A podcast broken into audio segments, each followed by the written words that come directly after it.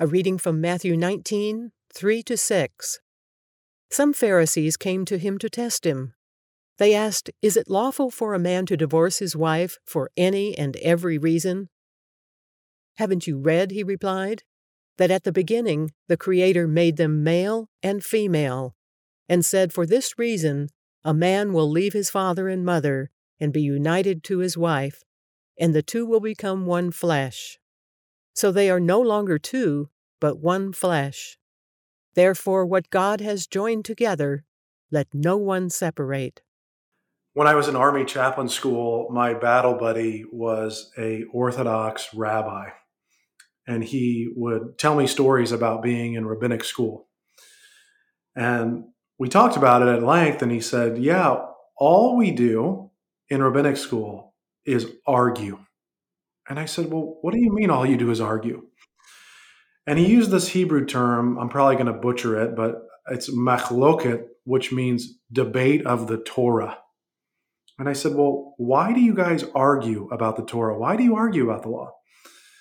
And his response I found very interesting. He said, Well, it's all for God's glory. And I said, Well, what do you mean by that? Well, he said, Well, in order to glorify God, we must best understand his law, and therefore we must argue it. He would go on to say that his wife couldn't stand being with him and other rabbis because all they would do was argue all the time they were together.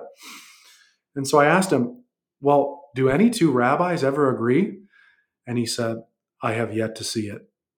I mentioned that because we see some of that tension here in Matthew chapter 19. It's easy for us to forget the Jewish lineage of Scripture. And it says right here some Pharisees came to him to test him, to Jesus to test him. And oftentimes we view this as very negative, but I don't know that it necessarily is. They're, they're actually probably taking part in this rabbinic conjecture, this rabbinic arguing. And I love Jesus' response. He points back to the law. He points actually back to the scripture, to the beginning of all scriptures. And he's highlighting how God created male and female in response to this question about divorce. And his final line, therefore, what God has joined together, let no one separate. It reminds us that, that Jesus, he's more concerned in this marriage covenant, not about what the law says, but rather about God's primary design. And that's that God designed marriage, the marriage covenant, to be forever. Uh, we'll learn more tomorrow about how God made some provisions for the Jewish people knowing about their sin. But I just love how Jesus he responds to the Pharisees not by necessarily quoting the Mosaic law, but rather by going back way before Moses existed. It's funny. I wrote something that I think is partially true uh, in my response to this passage, and i am going to read it as I wrote it, but I'm going to modify it based on what you're saying.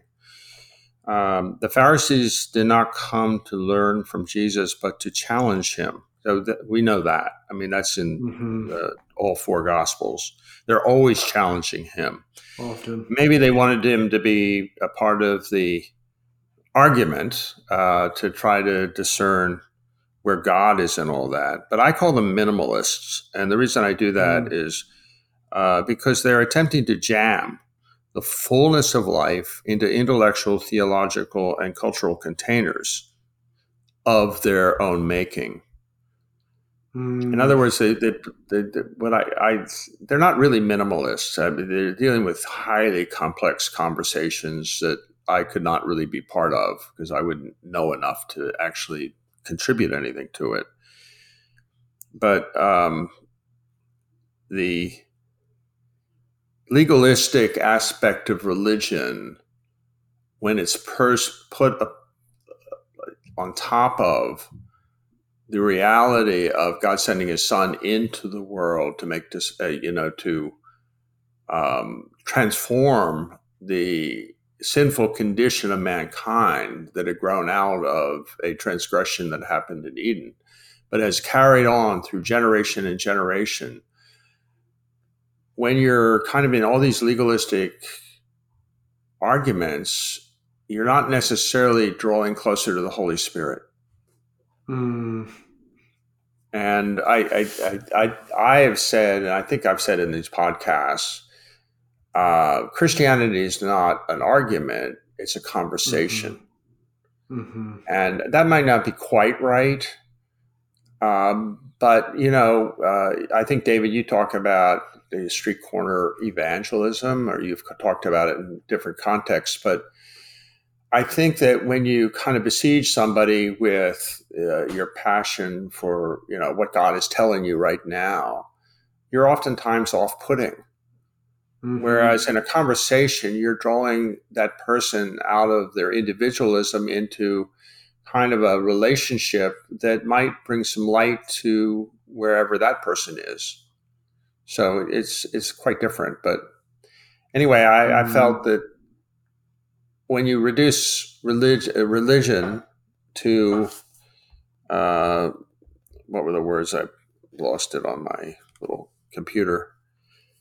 Uh, all the things they get in arguments about are not actually carrying forth God's intention in the world, at least not my, in my view, because they're not opening up uh, to the reality of who Jesus is and why he came. Mm-hmm. Mm-hmm.